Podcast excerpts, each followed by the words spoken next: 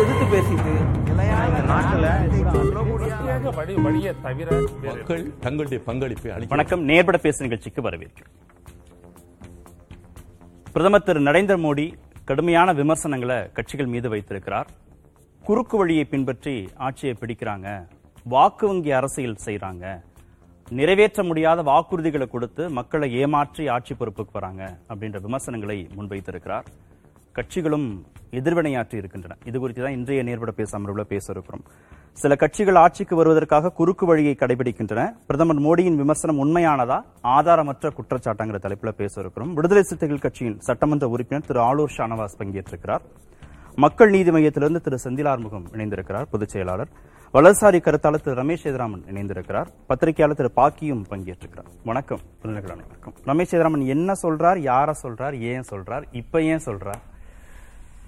இல்ல நீங்க வந்து பொதுவா பார்த்தா எதிர்க்கட்சிகளை நோக்கி சொல்றாங்க அப்படின்னு வச்சுக்கலாம். இல்லைன்னா ரீசெண்டா நடந்த எலெக்ஷன்ல ஹிமாச்சலை நோக்கி சொல்றாங்கன்னு வச்சுக்கலாம். அதே தான் எதிர்க்க கட்சிகளும் வைக்க போறாங்க பாஜகவை நோக்கி. அப்படிங்கறது நம்ம எல்லாருக்குமே தெரியும். ஏன்னா இன்னைக்கு பேசிட்டே இருக்கும்போது பாத்தீங்கன்னா ஆப்ல இருந்து ஒரு அஞ்சு பேர் வந்து ஹிமாச்சல்ல இருந்து வந்து பாஜக இணையறாங்க.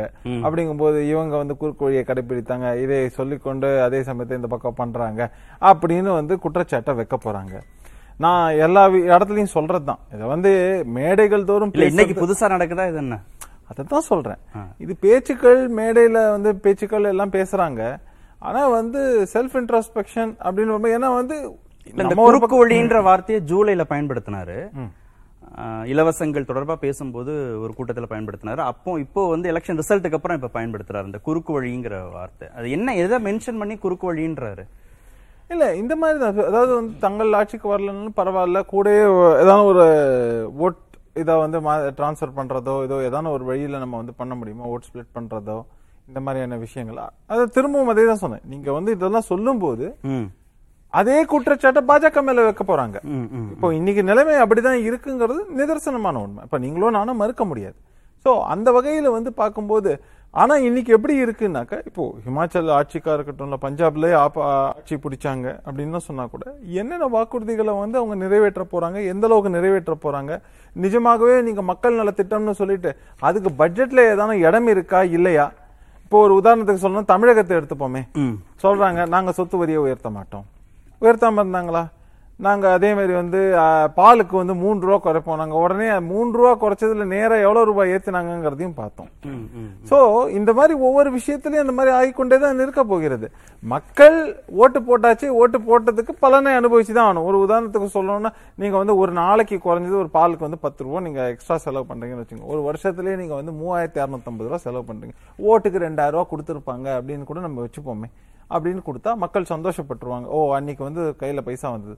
அதை மொத்தமா உங்ககிட்ட சிறுக்க சிறுக்க புடுங்க போறாங்கங்கிறத தான் நம்ம பார்க்கணும். இதே மாதிரி தான் சொத்து வரியாக இருக்கட்டும் இல்லைன்னா எலக்ட்ரிசிட்டி இது ஹைக்கா இருக்கட்டும் இந்த மாதிரி ஒவ்வொரு விஷயத்திலயும் வரிசையா வந்து சுமைகள்லாம் வந்து ஏற்றத்தான் போ போறாங்க. அதை நம்ம தொடர்ந்து பார்த்து கொண்டு தான் இருக்க பாஜக குஜராத்ல வெற்றி பெற்றது மட்டும் நேர்மையான வழி மூலம் பெற்ற வெற்றி.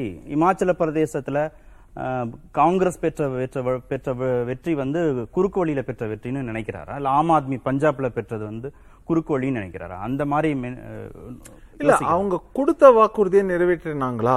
அப்படிங்கறதெல்லாம் சொல்றாரு. குறுக்கொழி அவர் சொல்றது என்னன்னாக்கா ஓகே ஏதோ ஒன்னுத்துல சொல்லி ஏதோ ஒரு வகையில ஒரு பொய் வாக்குறுதிகளை கொடுத்து வந்துடலாமா? ஏன்னா அவர் எந்த நோக்கத்துல பேசுறாருன்னு நான் பாக்குறேன்னாக்கா தொடர்ந்து ஏழாவது முறையா அவங்க கட்சி ஆட்சியை பிடிக்குது குஜராத்ல. அப்படிங்கும்போது அதுவும் பெரு மிகப்பெரிய வெற்றி. ஈவன் மோடி காலத்துல கூட இந்த மாதிரி ஹண்ட்ரட் அண்ட் பிப்டி பிளஸ் சீட்ஸ்ங்கிறது வந்து சாத்தியமே இல்லாத ஒன்று. வாஜ்பாய் காலத்துல சொல்றீங்களா? இல்லை அந்த மோடி பங்கு பங்கு- மோடி. முதல்வரா இருக்கும்போது சொல்றீங்க. Correct. அதாவது மோடி ஆரம்பித்த பீரியட்ல இருந்து நீங்க பார்க்கும் அப்படி இருக்கும்போது அதுவும் வந்து இத்தனை முறை வந்ததுக்கு அப்புறம் போன வாட்டி வந்து தொண்ணூத்தொன்பது முன்னாடி வந்து நூத்தி இருபத்தி சுச்சம் வந்தது அதுக்கப்புறம் தொண்ணூத்தொன்பதுன்னு வந்துட்டு. இப்ப திரும்ப அந்த ஒரு மாபெரும் வெற்றியை அவங்க சாதிக்கிறாங்க அப்படின்னாக்க நீங்க என்னவே சொன்னா கூட ஓகே ஆன்டி இன்கும்பன்சின்னு சொல்லலாம் அதையெல்லாம் மீறி வந்திருக்கு அப்படிங்கும்போது. ஆமா முரசொலி தலையங்கத்துல கடைசி பேரா வந்து பாஜக வாங்கிய வாக்குகள் ஒரு கோடியே அறுபத்தி ஏழு லட்சத்து ஏழாயிரத்து தொள்ளாயிரத்து ஐம்பத்தி ஏழு மட்டுமே பாஜகவுக்கு எதிராக நின்றவர்கள் வாங்கிய மொத்த வாக்குகள் மூன்று கோடியே இருபத்தி மூன்று லட்சத்து எண்பத்தோராயிரத்து தொள்ளாயிரத்தி எட்டு. இதைவிட பெரிய தோல்வி இருக்க முடியுமா? எனவே குஜராத் முடிவுகளை பார்த்து மற்றவர்கள் பயப்பட ஏதும் இல்லைன்னு எழுதியிருக்காங்க. அதுதான். நீங்க பெரிய. குப்புற விழுந்தாலும் மீசையில மண்ணு விட்டலங்கிறது தான் இங்க ரிசல்ட் வின் விக்டரி இதுதான் கணக்கு. ஏன்னா இதை வந்து அரசியல்னு பேசுறோம். அப்படி இருக்கும்போது இல்லை நீங்க அதான் சொல்றேனே எப்படி வேணாலும் அங்க பாஜக. இலவச வாக்குறுதிகள் கொடுக்கவே இல்லையா? அனைத்து பெண் குழந்தைகளுக்கும் எல்கேஜி முதல் பிஜி வரை இலவச கல்வி. சரி. ஏழை குடும்பங்களைச் சேர்ந்த கல்லூரி மாணவர்களுக்கு மாணவிகளுக்கு இலவச ஸ்கூட்டர். ஒன்பது முதல் பன்னெண்டாம் வகுப்பு வரை படிக்கும் பள்ளி மாணவிகளுக்கு இலவச சைக்கிள். பெண்களுக்கு ஆண்டுதோறும் இரண்டு சமையல் கேஸ் சிலிண்டர்கள்.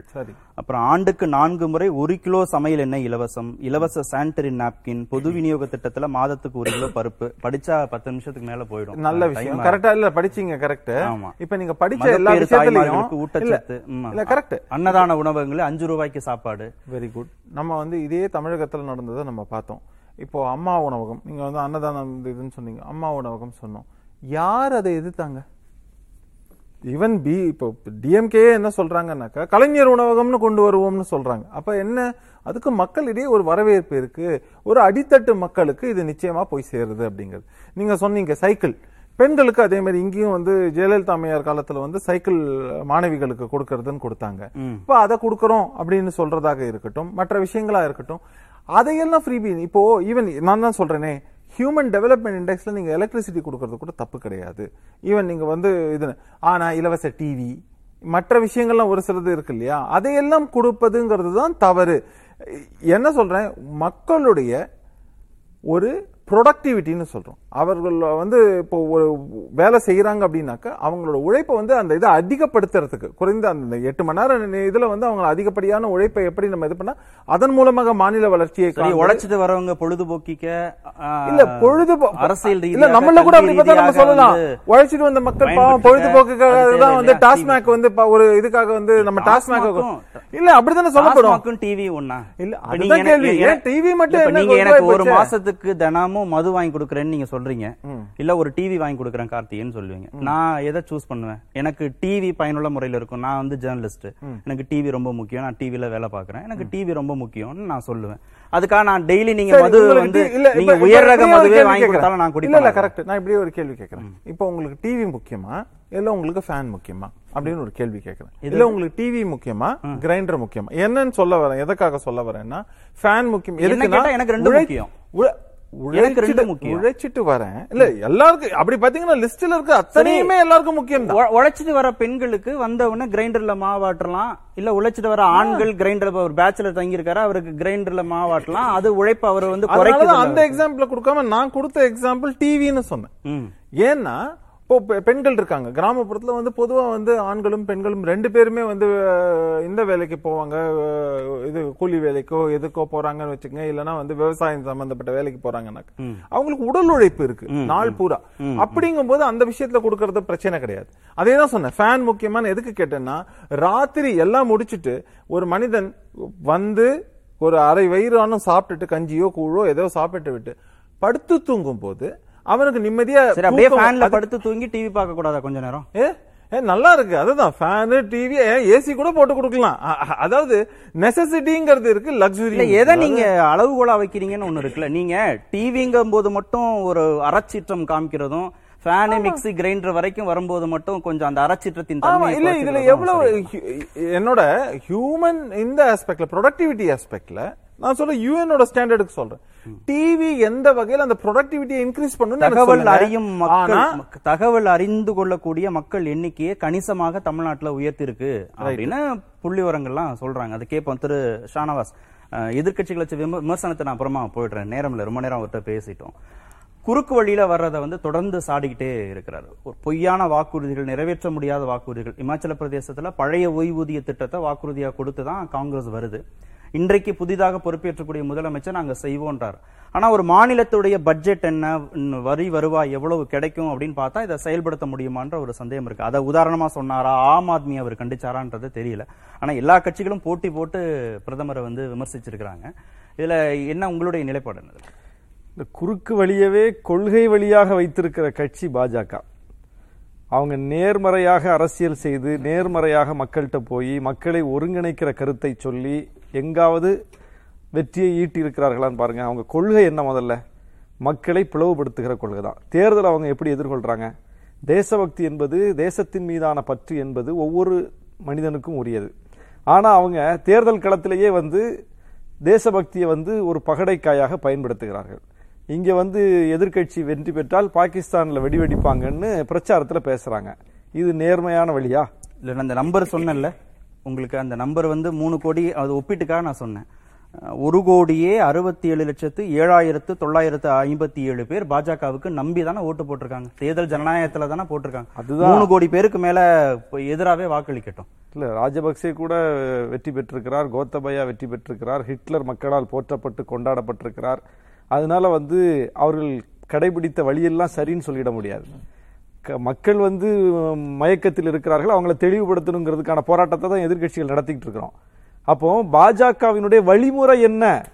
எதில் அவர்கள் நேர்மறையான அணுகுமுறையோடு மக்கள்கிட்ட போறாங்க? எதிர்மறையான அணுகுமுறையோட தான் போறாங்க. அவதூற பரப்புறாங்க. என்ன எந்த எல்லைக்கும் போய் ஜனநாயக அமைப்புகளை சீர்குலைக்கிறாங்க. பாஜகவின் மீது ஏதாவது விமர்சனம் வைத்து விட்டால் அந்த கட்சிகளுடைய நிலைமை என்ன? அந்த கட்சிகளை வந்து நேர்மறையாக நின்று தேர்தல் களத்தில் வீழ்த்துதா பாஜக? அவங்களுக்கு உடனே ரெய்டு போகுது. பாஜகவை ஆதரிக்கிற யாருக்கு வீட்டுக்காவது ரெய்டு போயிருக்கா? பாஜகவை நேசிக்கிற யார் வீட்டுக்காவது ரெய்டு போயிருக்கா? பாஜகவை எதிர்க்கிற எல்லாரும் சோதனைக்கு உட்படுத்தப்படுகிறார்கள். அந்த சோதனையில் கிடைச்சது என்ன? இந்த டூ ஜியை வச்சுக்கிட்டு இவங்க என்னென்ன பண்ணாங்க? எதிர்கட்சியாக இருக்கும்போது பாஜக என்னென்ன பண்ணுச்சு? இப்போ ஆட்சிக்கு வந்து எட்டு வருஷம் ஆச்சே. அதில் என்ன நிரூபித்தாங்க அந்த குற்றச்சாட்டு சொன்ன அப்படி ஒரு பெரிய ஒரு குற்றச்சாட்டை சொல்லி மிகப்பெரிய அளவுக்கு கருத்துருவாக்கத்துக்கு காரணமா இருந்த வினோத் ராய். அவரை இவங்க ஆட்சிக்கு வந்தோடனே மிகப்பெரிய இடத்துல வச்சு அலங்கரிச்சாங்களா இல்லையா? இப்ப அவர் வந்து தான் சொன்னது பொய் தவறா சொல்லிட்டேன்னு சொல்லிட்டு போயிட்டாரு. இல்ல வழக்கெல்லாம் போட்டது காங்கிரஸ் பீரியட்ல இல்ல. அதுதாங்க இவங்க தானே அதுக்கு முக்கியமான நாடாளுமன்றத்தை முடக்குனாங்க ஒரு வருஷமா. இவங்க ஆட்சி இப்ப எட்டு வருஷமா இருக்கு அதுல என்ன நகருன்னு கேக்குறேன். அப்போ இவர்கள் எடுத்த எந்த நிலைப்பாட்டிலேயாவது இவங்க உறுதியா இருந்திருக்காங்களா? அப்ப எல்லாமே ஃபேக் அப்படின்னு தெரிஞ்சிருச்சா? இவங்க நடத்தினது எல்லாமே அப்பட்டமான நாடகம் தெரிஞ்சிருச்சா? நம்ம தமிழ்நாட்டில் பார்க்குறோம். ஒரு அரசியல் கட்சி இன்னொரு அரசியல் கட்சி. அந்த கட்சியில் நடக்கக்கூடிய பிரச்சனைக்கு ஆளுநரை வச்சு பஞ்சாயத்து பண்ணி வைக்கிறது தான் நீங்கள் நேர்மையான அரசியலா? ஆயிரம் கேள்விகள் கேட்கலாம் பாஜகவை நோக்கி. எதில் வந்து இவங்க நேர்மறையாக வெளிப்பட்டிருக்காங்க? முழுக்க முழுக்க முழுக்க எதிர்மறையான ஒரு அணுகுமுறையில் தான் மக்கள்கிட்ட போகிறாங்க ஜனநாயக அமைப்புகளை விலைக்கு வ- வாங்குறாங்க. நீதிமன்றத்துல தீர்ப்புகள் வந்தா அது எங்க ஆட்சியினுடைய சாதனைன்னு வெளிப்படையா சொல்றாங்களே? அயோத்தி தீர்ப்பு இதுக்கு முன்னால வந்துச்சா? காங்கிரஸ் ஆட்சி காலத்துல தீர்வு கிடைச்சதா? மோடி வந்தோடனே தானே தீர்வு கிடைச்சதுன்னு வெளிப்படையா பாஜக பேசுறாங்கல்ல அது எப்படி? நீதிமன்றத்துல தீர்ப்பு வந்திருக்கு. இப்ப நீதிமன்ற தீர்ப்புக்கும் மோடி ஆட்சிக்கு என்ன சம்பந்தம்? விரைவாக வழக்க நடத்துறது பாஜக காரர்களே இது ஒப்புதலா சொல்றாங்க ஒப்புதல் வாக்குமூலம் கொடுக்கறாங்க. இல்ல வழக்க விரைவா நடத்துறாங்கங்கிற அந்த துணியில சொல்லப்பட்ட வாசகம் அது. அதுதான் நீங்க சட்டப்படி அது நடக்கலையே. ரெண்டு சான்றுகளை வச்சு இந்த சான்றுகளின் அடிப்படையில் தீர்வுன்னு வரலையே? நம்பிக்கையின் அடிப்படையில் தீர்வுல வந்துச்சு. அப்போ பாஜக சொல்லுது நாங்கள் ஆட்சிக்கு வந்தோடனே தீர்வு கிடச்சிருக்குன்னு. நீதிமன்றத்தில் பார்க்குறோம் நம்பிக்கையின் அடிப்படையில் தீர்ப்பு வந்திருக்குது. சான்றுகளின் அடிப்படையில் வரல. அப்போ ரெண்டும் பொருந்தி போதா? அப்போ நீங்கள் நீதிமன்றத்தை கையாளுகிற முறையிலும் சரி ஜனநாயக அமைப்புகளை கையாளுகிற முறை முறையிலையும் சரி ஊடகங்களை எப்படி சந்திக்கிறாரு? இதுவரைக்கும் ஊடகங்களை சந்திச்சிருக்காரா? வெளிப்படையா? ஆனால் மறைமுகமாக சந்திக்கிறார். தமிழ்நாட்டிலிருந்து எல்லா ஊடகவியலாளர்களும் போனாங்க அவரை பார்க்க. இதுவரைக்கும் அந்த சந்திப்பு எதனால் நிகழ்த்தப்பட்டதுன்னு ஒரு ப்ரெஸ் மீட் உண்டா? ஒரு ஒரு ஒரு ப்ரெஸ் ரிலீஸ் உண்டா? தெரியாத. ஆனால் நேரடியாக சந்திக்க மாட்டார். மறைமுகமாக சந்திக்கிறார். இப்போ மறைமுகமாக சந்திக்கிறது நேர்வழியா? ஒரு பிரதமர் நீங்கள் நீங்கள் மறைமுகமாக ஏன் ஊடகவியலாளரை சந்திக்கீங்க? அப்போ அவங்கள்ட்ட என்ன பேசுறீங்க நீங்கள் இந்த கேள்வி இருக்குல்ல? அப்போ எல்லாவற்றிலும் முறைகேடான வழி எதிர்மறையான வழி. மக்கள்கிட்ட போய் பிளவுவாத எண்ணத்தை ஊட்டுறது. தங்கள் கட்சிக்குள்ளேயே வந்து குண்டு வெடிப்புல சிக்கினவங்களை வந்து சீட்டு கொடுத்து எம்பி ஆக்கி வச்சு அழகு பார்க்கிறார். இது நேர்மறையான அரசியலா? எந்த கட்சி இப்படி செஞ்சிருக்கு இந்தியால? குற்றவாளிகளுக்கு நேரடியாக சீட்டு கொடுத்து அவங்கள வந்து அலங்கரிக்கிற வேலை. இல்ல குற்ற பின்னணி உள்ளவர்களுக்கு சீட்டு கொடுக்க கூடாதுங்கிறது ஒவ்வொரு கட்சியின் தார்மீக பொறுப்பு. குண்டு வெடிப்புல சிக்கி ஜாமீன்ல இருக்கிற ஒருத்தருக்கும் இந்தியால எந்த கட்சியும் இதுக்கு முன்னாலும் கொடுத்ததில்ல இனியும் கொடுக்க மாட்டாங்க. பாஜக மட்டும்தான் அதை செஞ்சிருக்கு. குண்டு வெடிப்பில் சிக்கினவங்கள எங்கே என்ன சொல்லுவோம் நம்ம? அவங்களுக்கு என்ன அடையாளம் இருக்குது இந்தியாவில் உலகத்தில் அவங்கள எப்படி நம்ம பார்ப்போம்? நாடாளுமன்றத்துக்குள்ளே வச்சு கோட்சையை புகழ்றாங்களே அவங்கள பாதுகாப்பு குழுவில் உறுப்பினராக்கி வச்சுருக்கிறாரே அப்போது நீங்கள் வந்து என்ன தவறு வேணாலும் செய்யலாம். ஆனால் உங்களை நாங்கள் என்கரேஜ் பண்ணுவோம். இப்படி எதிர்மறையான அரசியல் செய்யக்கூடிய ஒரு கட்சி பாஜக அந்த கட்சி மற்ற கட்சிகளை நோக்கி வந்து இப்படி சொல்வதுங்கிறது அபத்தமானது. எந்த கட்சியும் மக்களை வந்து பிரிக்கிறது கிடையாது. போய் வந்து இந்த மாதிரி மாட்டுக்கறி வச்சிருக்கிறியா? போய் அவனை அடித்து காலி பண்ணுறது எதிர்மறையாக சொல்கிறது ஒரு அரசியலமைப்பு சட்டம் குறிப்பிட்ட சமூகங்களுக்கு வழங்கி இருக்கக்கூடிய உரிமைகளில் போய் கை வைக்கிறது அதெல்லாம் வந்து சட்டத்தின் அடிப்படையில் தான் செஞ்சாங்களா? இதெல்லாம் நம்ம பார்க்கணும்ல. அப்ப எல்லாவற்றிலுமே இவர்களுக்கு ஒரு சித்தாந்தம் இருக்கு ஒரு கோட்பாடு இருக்கு. அந்த கோட்பாட்டை கொண்டு போய் நடைமுறைப்படுத்துவதற்கு எத்தகைய வழிமுறையும் கையாளலாம் அப்படிங்கிற எக்ஸ்ட்ரீமுக்கு போயிட்டு மற்ற கட்சிகளை போய் பார்த்து வந்து இந்த மாதிரி வந்து சொல்வது பாஜக வெற்றி. பெற்றா மட்டும் அது குறுக்கு வழியில பாஜக ஆட்சி பொறுப்புக்கு வந்துருச்சுன்னு சொல்ல முடியுமா? நான் என்ன சொல்றேன்?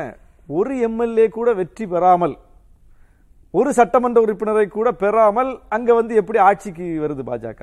அல்லது நான்கு ஐந்து சட்டமன்ற உறுப்பினர்களை வைத்துவிட்டு ஆட்சியை எப்படி பிடிக்குது பாஜக? ஏக்நாத் சிண்டே என்ன சொன்னாரு? நாங்கள் இந்த எம்எல்ஏக்கள் எல்லாம் கொண்டு போய் வச்சு அங்க என்னென்ன பண்ணோம்? எவ்வளவு பெரிய செலவாச்சு? அப்படின்னு அவர் வெளிப்படையா சொன்னாரா? அதுக்கு அந்த அந்த ஒரு ப்ராஜெக்ட் எப்படி பண்ணோங்கிறத வெளிப்படையா அவர் சொன்னார். அப்படி பண்ண வேண்டிய தேவையே வந்துச்சு? உங்களுக்கு கொள்கை வழியில எல்லாரும் ஆதரிக்கிறாங்கன்னா நீங்க வந்து அவங்களை கொண்டு போய் வைக்க வேண்டிய தேவையே வராத. அப்ப கொண்டு போய் வச்சு பாதுகாக்கிறீங்கன்னா பாதுகாப்பதற்கான செலவு. அதை யார் ஏத்துக்கிட்டா? அதுக்கு பணம் எங்க இருந்து வந்துச்சு? எத்தனை எம்எல்ஏக்களை நீங்க வாங்கியிருக்கீங்க இவ்வளவு நாளா? அப்ப இதெல்லாம் வந்து நீங்க நேர் வழியில போய் வாங்கினதா? திரு கொள்கை அடிப்படையில உங்களை ஆதரிக்கிறாங்கன்னா கொள்கை அடிப்படையில ஏன் தேர்தலுக்கு முன்னாடியே உங்கள்ட்ட வந்திருக்கணும்ல அவங்க? திரு பாக்கி, இன்னொரு கட்சியில நின்னு ஜெயிச்ச பிறகு எப்படி உங்கள்ட்ட வர்றாங்க? எதிர்க்கட்சிகள் இந்த விமர்சனத்தை பாஜக மீதே மீண்டும் வச்சிருக்காங்க. திரு ஷானவா சொன்னாரு சிவசேனாவுடைய உத்தவ் தாக்கரே சிவசேனாவுடைய செய்தி தொடர்பாளர் பிரியங்கா சதுர்வேதி குறுக்கு வழி அரசியல் பற்றி பிரதமர் பேசியிருப்பது நகைப்புக்குரியதாக இருக்கு. குறுக்கு வழி அரசியல் என்பது அரசியல் அமைப்பு மத்திய முகமைகள் கட்டமைப்பு ஜனநாயகத்தை குழி தோண்டி புதைப்பதாகும். சட்டவிரோத அரசியலமைப்புக்கு எதிராக மத்திய முகமைகளை பயன்படுத்தி ஆட்சியை பிடிப்பதாகும். நீங்கள் மராட்டியத்தில் பெரும்பான்மையுடன் ஆட்சி அமைக்க ஐந்து ஆண்டுகள் காத்திருக்க வேண்டும். ஆனால் குறுக்கு வழி ஆதாயத்தின் மூலமாக ஆட்சிக்கு வந்திருக்கிறீர்கள். குறுகிய அரசியல் பார்வை அரசியல் அமைப்பின் மாண்பை சேதப்படுத்துகிறது. அப்படின்னு சொல்றாங்க. தற்போது மராட்டியத்தின் முதல் மந்திரி ஒரு அங்கீகரிக்கப்பட்ட கட்சியை சேர்ந்தவர் கூட கிடையாதுன்னு. சிபிஎம் வந்து குறுக்கு வழியில் வாழ்வு தேடிடும் கூட்டத்தின் தலைவர் பிரதமர் மோடி. தாம் செய்த ஜனநாயக படுகொலைகளை மீண்டும் நினைத்து பார்ப்பது நல்லது.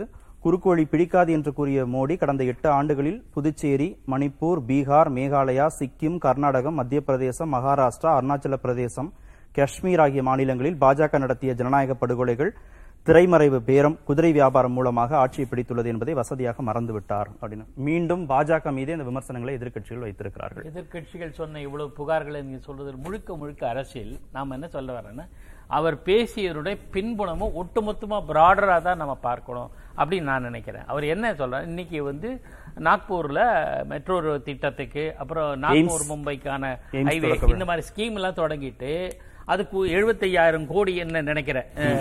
பல ஆயிரம் கோடி நிதி ஒதுக்கிட்டு அந்த திட்டங்கள் தீஸ் ஆர் ஆல் டெவலப்மெண்டல் நாளைக்கு நரேந்திர மோடி போயிட்டு வேற இருந்தா வந்தாலும் அவங்களும் இதை மேம்படுத்தத்தான் செய்ய போறாங்க. ஆக வளர்ச்சி திட்டம் அந்த அடிப்படையில் அவர் சொல்லி இருக்கிற கருத்து தான். எனக்கு ஷார்ட் கட்டுன்னு அவர் ஏன் அந்த வார்த்தையை பயன்படுத்தினார் ஹிந்தியில என்ன பயன்படுத்தினார் தெரியல. அவர் ஹிந்தியில தான் பேசியிருக்க கூடும். அல்லது குஜராத்திய ஏதோ மொழியில பேசியிருப்பார் அது ஆங்கிலத்துல தான் நான் படிச்சது. ஷார்ட் கட் என்கிற வார்த்தை இருக்கு. அதை வச்சு ஷார்ட்கட்னா தான் என்ன சொல்றாரு? இலவசங்கள் சொல்றாரு. நிறைவேற்ற முடியாத வாக்குறுதிகள் சொல்றாரு. அதனால இப்ப நம்ம குஜராத் மாநிலத்தை பொறுத்த எடுத்துவோம் மையமா எடுத்துவோம். மெஜாரிட்டி அதான். ஏன் எதிர்பார்த்து இல்லை. அந்த மா- குஜராத் மாநிலத்துல நீங்க வந்து பாஜகவோட வெற்றிக்கு பல ஃபேக்டர் சொல்லலாம். ஆளுங்கட்சியாவோ எதிர்க்கட்சியாவோ நம்ம இல்லாம நடுவில் பார்த்தோம்னா அவங்க கேம்பெயின் பிரதமர் அமித்ஷா போன்ற பெரிய தலைவர்கள் பிரச்சாரம். அப்புறம் நீங்க எதிர்க்கட்சிகள் வேணா சொல்லலாம். இவிஎம் தேர்தல் ஆணையத்தினோட உதவி எல்லாம் சொல்லலாம். அதுவும் எடுத்துப்போம். அப்புறம் ஃப்ரீ பீஸ் அது அனௌன்ஸ் பண்ணாங்க. ஆளுங்கட்சி செல்வாக்கு அதிகார பலம் எல்லாமே நல்லது கெட்டது எல்லாத்தையுமே சொன்னா கூட ஒண்ணு மட்டும் கவனிக்கணும் சார். குஜராத்ல ஆம், அன்றைய வெற்றியை தந்து பல ஊடகங்கள் எடுத்த காணொலியில் பார்க்கும்போது எங்களுக்கு ஃப்ரீபி தேவையில்லை. மக்கள் சொன்னது. பல பேர் எனக்கு சில பேர்கள் கூட குறிச்சு வச்சிருக்கேன். தேவைப்பட்ட தேவைப்பட்டா சொல்லலாம். அவங்க என்ன சொல்றாங்க? எங்களுக்கு தேவையில்லை. நாங்க உழைச்சு நாங்க அஹ், குஜராத்தியினுடைய மென்டாலிட்டி என்னன்னா அவங்க எல்லாருமே most of the business community நாங்களே உழைச்சு சம்பாதிப்போம். எங்களுக்கு ஃபீர்பீஸ் தேவையில்லை. இலவச திட்டங்கள் தேவையில்லை. அப்படிங்கறதுனால அவங்களுடைய வெற்றி வந்து நிச்சயமா ஆட்சி ஆட்சி செய்கிற பிஜேபி நான் பிஜேபின்னு கூட சொல்ல வரல. அன்று அங்க இருக்கிற ஆட்சி நல்ல கவர்னன்ஸ் ஆளுகையை தருவதனால இது நீடிக்கட்டும் என்பதனால தான் வாக்குப்பதிவே குறைவு. திருப்பி நான் இந்த முரசொலி தலையங்கத்துக்கு தான் போறேன். பொது சிவில் சட்டம் பயங்கரவாத எதிர்ப்பு குழு வக்ஃப் வாரியத்தின் சொத்துக்கள் மற்றும் நிதிகளை ஆய்வு செய்தல் மதராசாக்களின் பாடத்திட்டம் குறித்து ஆய்வு நடத்தப்படும் மத சுதந்திர திருத்தச் சட்டம் கட்டாய மத மாற்றத்துக்கு நிதி அபராதமும் சிறை தண்டனையும் தேவபூமி துவாரகா நடைபாதையை உருவாக்கி அதற்கு மேற்கு இந்தியாவின் மிகப்பெரிய ஆன்மீக மையமாக உருவாக்குவோம். உலகிலேயே மிக உயரமான ஸ்ரீகிருஷ்ணர் சிலை பகவத்கீதை மண்டலம் இழந்த துவாரகாவை மீட்டெடுத்தல் அப்படின்னு மத அரசியலை தான் பாஜக வந்து குஜராத்தில் முன்னெடுத்துச்சு. போலரைசேஷன் பண்ணியிருக்காங்க. இலவச வாக்குறுதிகள் போலரைசேஷன் குஜராத்தில் மண்ணின் மைந்தர் அறுபத்தி அஞ்சு இடத்துல கூட்டம் பதினஞ்சு ரோட் ஷோ பேரணியாகவே பிரதமர் போனாரு. ஐம்பது கிலோமீட்டர் தூரம் கார்ல நின்படி போனாரு. இதெல்லாம் தான் ஜெயிக்கிறதுக்கு காரணமா இருந்தா இதுல ஒன்னும் ஒன்னும் அதிசயத்தக்க வகையில எதுவும் இல்ல அப்படின்னு அவங்க விமர்சிச்சிருக்கிறாங்க. இதெல்லாம் ஃபேக்டர் ஒரு ஒரு ஒரு சில குறிப்பிட்ட அம்சம் நீங்க சொன்னதெல்லாம் கன்ஸ்ட்ரக்டிவ் இதுல உள்ளதெல்லாம் டிஸ்ட்ரிக்ட் நான் என்ன சொல்றேன்? எல்லாமே உண்டு சார். நான் தான் சொல்றேன் வெற்றிக்கு எல்லாமே காரணம். குறுக்கு வழியில தான் வராது இல்ல குறுக்கு வழின்னு வந்துடுச்சுன்னா நம்ம ஒவ்வொரு கருத்தை நான் சொல்ல வரேன். குஜராத்தை பொறுத்தவரையில் ஆட்சியாளர்கள் மீது அதிருப்தி இல்லை என்பதனுடைய அடையாளம் தான் வாக்குப்பதிவே குறைவு. நீங்க சொன்னீங்களா? தம்பி ஆளூர் ஷானவாஸ் சொன்னாரு தெரியல. ஒரு லட்சத்தி அறுபத்தி ஒன்பதாயிரம் வாக்குகள் பாஜகவுக்கு விழுந்து இல்ல அது அவங்க. ஆ, தலைங்க மீதி எல்லாமே பாஜக எதிரானது அப்படின்னு எடுத்துக்கிட்டோம்னா வாக்கு சாவடிக்கே வராது ஐம்பத்தி நாலு கிட்டத்தட்ட நாற்பத்தி நாலு பர்சன்ட் அவங்க யாருக்கு ஓட்டு போடணும் மனசுல நினைச்சிருந்தாங்க. இப்படியெல்லாம் நம்ம கேள்வி கேட்டது தெரிஞ்சுக்கல நிறைய விவாதம் விரிஞ்சு போயிடும். இல்ல இப்ப அவங்க. பிரியங்கா சதுர்வேதி சொல்றது திரு ஷானவா சொன்ன மாதிரி சென்ட்ரல் ஏஜென்சிஸ் எல்லாத்தையும் தனக்கு சாதகமா பயன்படுத்துறாங்கன்னு. சிபிஎம் ஓட அறிக்கையில கிட்டத்தட்ட புதுச்சேரி மணிப்பூர் பீகார் மேகாலயா சிக்கிம் கர்நாடகம் மத்திய பிரதேசம் மகாராஷ்டிரா அருணாச்சல பிரதேசம் காஷ்மீர். பன்னெண்டு பதிமூணு மாநிலங்கள்ல அவர் சொன்ன மாதிரி ஒரு எம்எல்ஏ கூட இல்ல. இல்ல வேறு கட்சியில சேர்ந்த எம்எல்ஏக்கள் வந்து அந்த மாதிரி நீங்க ஆட்சி அமைச்சு திரைமறைவு பேரம் குதிரை வியாபாரம் மூலமா ஆட்சி அமைச்சா அப்ப அதெல்லாம் குறுக்கோளியில வராதான்னு அவங்க கேக்குறாங்க. இல்ல அதாவது இப்ப குஜராத்ல சில டிஃபெக்ஷன் இமாச்சல் பிரதேசலயும் அதிருப்தியாளர்கள்லாம் வந்திருக்காங்க. குஜராத்ல அஹ், பழங்குடியினர் வாக்குகள் எல்லாம் பழங்குடி கட்சி இது. குஜராத் ட்ரைபல் பார்ட்டி ஜி நினைக்கிறேன். Bharatiya tribal party. அவங்க கிடைக்கிற வாக்குகள்ல அப்படியே அள்ளிட்டு ஆம் ஆத்மி வாங்கியிருக்கேன் ஒரு ஒரு விஷயம். பாரத பிரதமர் ஆட்சிக்கு இந்த சார்ஜஸ்க்கு என்ன உங்களுடைய ஜஸ்டிபிகேஷன்? இவங்க வச்சிருக்காங்கல்ல இந்த மாநிலங்கள்ல குறுக்கு வழியில ஆட்சியை பிடிச்சிருக்கு பாஜக சிபிஐ அமலாக்கத்துறை மாதிரியான சென்ட்ரல் ஏஜென்சிஸை மிரட்டுறதுக்கு கட்சிகளைய மிரட்டுறதுக்கு தலைவர்களை மிரட்டுறதுக்கு பயன்படுத்துறாங்கன்னு ஒரு குற்றச்சாட்டு வச்சாங்கல்ல. அந்த மாதிரியான மெத்தடாலஜியை பிஜேபி பின்பற்றுதா இல்லையா? அது கண்டிப்பா. அதான் அதுல நாம வந்து டிஸ்பியூட் அப்ப அது குறுக்கு வழியா இல்லையா? அதுக்கு அதுக்கு அது- அதுதான் ஆரம்பத்தில் சொல்லும்போது ஷார்ட் கட்னு ஏன் இந்த வார்த்தை பயன்படுத்தினார்? அவர் என்ன இந்தியில பேசுறாரு தெரியல. ஆனா நான் மையம் என்னன்னா இல்ல அவர் இந்தியில பேசுனது ஆங்கில மொழியாக்கம் விட்டுருவோம். இல்ல இந்த ஏஜென்சிஸ பயன்படுத்துறதும். பேரம் பேசுறதும் திரைமறைவு திரைமறைவு பேரம் நடத்துறதும் குறுக்கு வழியா இல்லையாங்கிறதான் அவங்களுடைய அதுதான் சார்ஜ் ஆமான்னு சொல்லிட்டு அது அது போன்ற நடவடிக்கைகள். ஏற்கத்தக்கது. அது எந்த கட்சிகள் பண்ணாலும் ஏத்துக்க முடியாது இல்லையா? எந்த எல்லா கட்சிகளும் செய்ய எல்லா கட்சிகளுக்குமே வாய்ப்பு வந்தா செய்யும். அது ஒரு பக்கம் இருக்கட்டும். ஒரே ஒரு விஷயம் சொல்றேன். திரும்ப திரும்ப மத மதவாத அரசியல் வச்சுட்டு தான் வந்ததுன்னா இமாச்சல் பிரதேசத்துல யார் வந்தாங்க. எம்சிடி டெல்லி கார்பரேஷனில் யார் வந்தாங்க? அது ஒன்று பார்க்கணும். இதே ஆம் ஆத்மி கட்சி கெஜ்ரிவால் என்ன ரூபாய் நோட்டில் என்ன- என்ன கடவுள் படம் வச்சான்னு சொன்னாங்க அப்புறம் குஜராத்திலே அவருடைய வாக்குறுதிகளில் ஒன்று வந்து ராம் ஜென்ம பூமிக்கு ஒரு சுற்றுலாவை ஏற்பாடு செய்வோம் அப்படின்னு. சொல்லியிருக்காரு சொல்லு. இது ஒரு பக்கம் இருக்கட்டும். இந்த பாரத பிரதமர் நரேந்திர மோடி ஆட்சிக்கு வந்தபோது என்ன சொன்னாரு? இவங்க வந்தா கோவில் கட்டுறது அந்த விவகாரத்துக்கு போவாங்கன்னு விமர்சிக்க வந்தபோது கோவில்கள் கட்டுவதை விட கழிப்பறைகளை த- திறப்பதுதான் முக்கியம் அப்படின்னு சொல்லியிருக்காரு. அப்ப அவரே ஆட்சிக்கு வந்த போதிலிருந்து டெவலப்மெண்ட் தான் அவங்களோட கருத்தாகுது மத்ததெல்லாம் ரெண்டாவது ஃபேக்டர் நான் என்ன சொல்றேன்? அதையும் செய்யறாங்க அதாவது தமிழ்நாட்டில் எடுத்துங்க சார். மு. க ஸ்டாலினுடைய சில ஆட்சிகள்ல பாராட்டத்தக்க அம்சங்கள் இருக்கின்றன. உதாரணத்துக்கு இப்ப மழைக்காலத்துல அவங்க சமாளிச்சதை நான் பாராட்டுகிறேன். நான் அது வந்து அந்த பாராட்டு வந்து இப்படி செயல்பட்டது வந்து அதிகாரிகளை சரியா வேலைக்கு வாங்கினது அமைச்சர்கள் களப்பணியாற்றியது மற்ற ஆட்சியாளர்கள் செஞ்ச திட்டம் முன்கூட்டியே எடுத்த நடவடிக்கை தான் காரணமே தவிர இதுக்கெல்லாம் காரணம் திராவிட மாடல் சொல்ல முடியாது. அது மாதிரி இந்தியாவில் வளர்ச்சி எப்படின்னு இருந்தா அதுக்கு வளர்ச்சிக்கு காரணம் ஆளுகை தானே தவிர இந்துத்துவா அல்லது மத சார்பு சொல்ல முடியாது. அது கொஞ்சம் பயன்படும். அவ்வளவுதானே தவிர.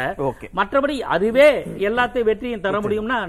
செந்திலாலும் அரசியலில் குறுக்கு வழியை இதுவரை எட்டி கூட பார்த்திராத பாரதிய ஜனதா கட்சி மற்றும் குறுக்கு வழிக்கு ஸ்பெல்லிங் கூட தெரியாத திரு நரேந்திர மோடி அவர்கள் உதிர்த்த அரசியல் முத்து. விரைவில் இம்முத்தானது பள்ளி கல்லூரிகளில் பாடத்திட்டத்தில் சேர்க்கப்படும் என்று எதிர்பார்க்கப்படுகிறது. அவர் வந்து நாட்டின் பிரதமராக குறுக்கு வழியில யாருமே வரக்கூடாது அப்படின்னு ஒரு ஸ்டேட்மெண்ட் சொல்றாரு. ஒரு கட்சியின் தலைவராக அந்த ஸ்டேட்மெண்ட்டை எதிர்க்கட்சிகளுக்கு மட்டும் சொல்றாரு அப்படின்னு திரு செந்தில் ஆறுமுகமும் இல்ல மக்கள் நீதி மையம் புரிஞ்சுக்கிட்டாங்களா? இவ்வளவு ஷார்ப்பா இருக்கு இந்த கமெண்ட் ஆமா மக்கள் நீதி மையத்தோட கருத்தை மக்களுக்கு கொண்டு சேர்த்ததுக்கு முதல்ல நன்றி. அதாவது ஜனநாயகத்தை மதவாதமாக்கியது. ஜனநாயகத்தை பணநாயகமாக்கியது. இப்படி எல்லாம் பண்ணிட்டு குறுக்கு வழிக்கு ஹோல்சேல் டீலராக ஒரு பிஹெச்டி பண்ணியிருக்கக்கூடிய எங்களின் முன்பு நீங்கள் இப்போ தான் எல்கேஜி யூகேஜியில் இருக்கிறீர்கள் குறுக்கு வழியில். உங்க எங்கள் எங்களிடம் உங்கள் பாட்சா பலிக்காது அப்படின்னு தான் வந்து பிரதமர் மோடி மற்ற கட்சிகளை பார்த்து சொல்வதாகத்தான் மக்கள் நீதி மையம் இதை பார்க்குது. ஏன்னா நீங்களே குறிப்பிட்டு சொன்னீங்க உத்தரகாண்டில் தொடங்கி பீகாரில் போய் கோவா போய் மணிப்பூர்லேருந்து பன்னெண்டு பதிமூணு மாநிலங்கள். இப்போ கடைசியாக இப்போ குஜராத்தில் கூட இருக்கக்கூடிய ஆம் ஆத்மி எம்எல்ஏக்களை விலைக்கு வாங்கக்கூடிய நிலை கூட போயிட்டு இருக்குது. இதில் என்னன்னா பெரும்பான்மை இல்லை என்றால் யானை பேரம் நடத்தி நாங்கள் வாங்கி ஆட்சி நடத்த முடியும். எதிர்க்கட்சிகளை உடைப்போம். இல்லை கூட்டணியிலேயே இருந்து அந்த கட்சிகளை சிதைப்போம். இப்படி இப்படி பண்ணுவோம். இது இந்த வழிமுறைகள் எதுவுமே எங்களுக்கு ஒர்க் அவுட் ஆகலைன்னா நேரடியாக யார் ஆட்சி செய்தாலும் சரி இரட்டை ஆட்சி முறை பிரிட்டிஷ் காலத்து இரட்டை ஆட்சி முறையை அமல்படுத்தி கவர்னர்கள் மூலமாக நாங்கள் ஆட்சியை நடத்துவோம். கேரளாலையும் பார்க்குறோம் தமிழ்நாட்டிலையும் பார்க்குறோம். ஸோ இப்படிப்பட்ட குறுக்கு வழியில் மொத்த உருவமாக குறுக்கு வழியின் அனைத்து அம்சங்களையும் தொடர்ந்து பயன்படுத்திட்டு இருக்கிறவங்க அப்படிங்கிறது உலக இந்தியாவில் இருக்கிற அனைவருக்கும் தெரியும். ஒரு பக்கம் இன்னொன்னு பாருங்க புதிய தலைமுறை தொடங்கியல் புதிய தலைமுறையில் என்னுடைய முதல் நிகழ்ச்சி லோக்பாலுக்காக பேசியது. அன்னைக்கு வந்து பாஜக எதிர்க்கட்சியாக இருந்து காங்கிரஸை நோக்கி கேட்டுக்கொண்டிருந்தது. லோக்பாலை அமல்படுத்துவீர்களா? ஊழலை ஒழிப்பீர்களா? அப்படின்னு சொல்லி கேட்டாங்க. பன்னெண்டு வருஷம் ஆச்சா? இன்னைக்கு பன்ன- பன்னெண்டு வருஷம் கழிச்சு புதிய தலைமுறையில் அதே கேள்வியை திருப்பி நம்ம கேட்கிறோம். இன்னைக்கு லோக்பால் என்னாச்சு? லோக்பால் மூலமாக எத்தனை ஊழல்வாதிகளை நீங்கள் தண்டித்திருக்கிறீர்கள்? இன்னைக்கு பதில் கிடையாது. அன்னைக்கு அன்னைக்கு நடுநிசையில எல்லாம் விவாதம் நடத்தினாங்க. இது கொண்டு வர வேண்டும் கொண்டு வர வேண்டும். ஊழல்வாதிகள் எங்க ஒழிச்சாங்க? ஒழிக்க கிடையாது. கருப்பு பணத்தை வந்து வெளிநாட்டில் இருந்தெல்லாம் அள்ளி கொண்டு வந்து விடுவோம் அப்படின்னு சொல்லி சொன்னாங்க. ஆனா இன்னைக்கு என்ன நடக்குது? தேர்தல் பத்திரங்கள் எலக்டோரல் பாண்ட்ஸ் அப்படின்னு ஒரு கருப்பு பணத்தை மறைமுகமாக இவங்க கட்சிகளுக்கு நன்கொடையாக பெ- பெறுவதற்கான வழிமுறைகள் செஞ்சுட்டு இருக்காங்க இப்போ என்ன தேர்தல் எலக்டோரல் பாண்ட்ஸ்ல என்ன செய்யலாம்? ஒரு பெரிய நிறுவனம். அந்த நிறுவனமானது ஒரு பேங்க்குக்கு போய் அந்த நிதியை கொடுத்துடலாம் ஒரு கோடி ரெண்டு கோடி அஞ்சு கோடி பத்து கோடின்ட்டு. அந்த அந்த கட்சி- அந்த க- கட்சிக்கு நேரடியாக அந்த பணம் போயிடும். யார் கொடுத்தாங்கன்னு கணக்கே இருக்காது. யார் கொடுத்தாங்கன்னு கணக்கே இருக்காது எலக்டோரல் பாண்ட்ஸ்ல இல்ல பாஜகவுக்கு மட்டுமா அப்படி கொடுக்குறாங்க? இந்தியாவுல இருக்கிற எல்லா கட்சிகளுக்கும் தானே அப்படி கொடுத்திருந்தால் நல்லது. ஆனா புள்ளி விவரங்கள் என்ன சொல்கிறதுனா ரெண்டாயிரத்தி பதினேழுல எலக்டோரல் பாண்ட்ஸ் வந்ததிலிருந்து ரெண்டாயிரத்தி இருபத்தி வரைக்கும் மொத்தம் ஆறாயிரத்தி ஐநூறு கோடி ரூபாய் எலக்டோரல் பாண்ட்ஸ் மூலமாக கட்சிகளுக்கு நன்கொடை கொடுக்கப்பட்டது. இதில் நாலாயிரத்தி இருநூறு கோடி ரூபாய் பாஜகவுக்கு மட்டும் தானே போகுது வரல உங்களுக்கு வரலங்கிற கோவத்தில் சொல்றீங்க. இல்ல பாஜக இதை வாங்குது. ஏன்னா அதானிகள் முன்னாடி எல்லாம் இந்த ஆட்சி வருவதற்கு முன்னாடி அம்பானி அம்பானின்னு தான் அதிகம் பேச்சு இருந்தது. அதானிங்கிற பேச்சே யாருக்கும் இங்கே தெரியாது. ஆனால் இன்னைக்கு பேச்சு வருதே இன்னைக்கு உலகத்தின் மிகப்பெரிய பணக்காரர் அப்படி இப்படின்னு சொல்லி இந்த அதானிங்கிறது இந்த அதானியை உருவாக்கியது யார்? அப்படிங்கிற கேள்வி நம்ம கேட்க வேண்டிய அதானி தான். எல்லாம்னா அப்புறம் ஹிமாச்சல பிரதேசத்துல காங்கிரஸ் எப்படி ஜெயிச்சிருக்கும் அது ஒரு ஒரு ஒரு சாம்பிள் தானே டெல்லி. மாநகராட்சியில வந்து எப்படி ஒரு சாம்பிள் தான் அதான் என்னன்னா இப்ப பேச்சு சட்டமன்ற இடைத்தேர்தல்ல எப்படி மற்ற கட்சிகள் ஜெயிச்சிருப்பாங்க நாடாளுமன்ற இடைத்தேர்தல்ல எப்படி சமாஜ்வாதி இல்ல விவாதம் என்னவென்றால் குறுக்கு வழியை குறுக்கு வழியை பற்றி மோடி அவர்கள் பேசியதால் தான் இன்னைக்கு இந்த இது வந்து விவாத பொருளா தொடர்ச்சியா வந்துட்டு இருக்குது இது குறுக்கு வழின்னா பாருங்க இப்ப அதிகார பரவலாக்கல் வேண்டும் கிராம சபைகளுக்கும் அதிகாரம் வேணும்னு மக்கள் நீதி மையம் பேசுறோம். தலைவர் கமல்ஹாசன் அவர்கள் தொடர்ச்சியாக வலியுறுத்திட்டு வர்றாரு. ஆனா இன்னைக்கு இங்க என்ன நடக்குது? ஒட்டுமொத்த இந்தியாவின் அதிகாரங்களும் அனைத்து மாநிலங்களின் அதிகாரங்களும் எங்களிடம் தான் இருக்க வேண்டும். அப்படிங்கிற ஒரு அதிகார குவியல் வேணும் அப்படிங்கிற குறுக்கு வழி இன்னைக்கு பின்பற்றப்பட்டு வளர்ந்த மாநிலங்கள் மேலும் மேலும் வளர வளர்ந்துட்டே இருக்கிறாங்க. வளரவே இல்லாத மாநிலங்களுக்கு கூடுதல் நிதியை திருப்பி செலுத்த வேண்டியதா இருக்கு.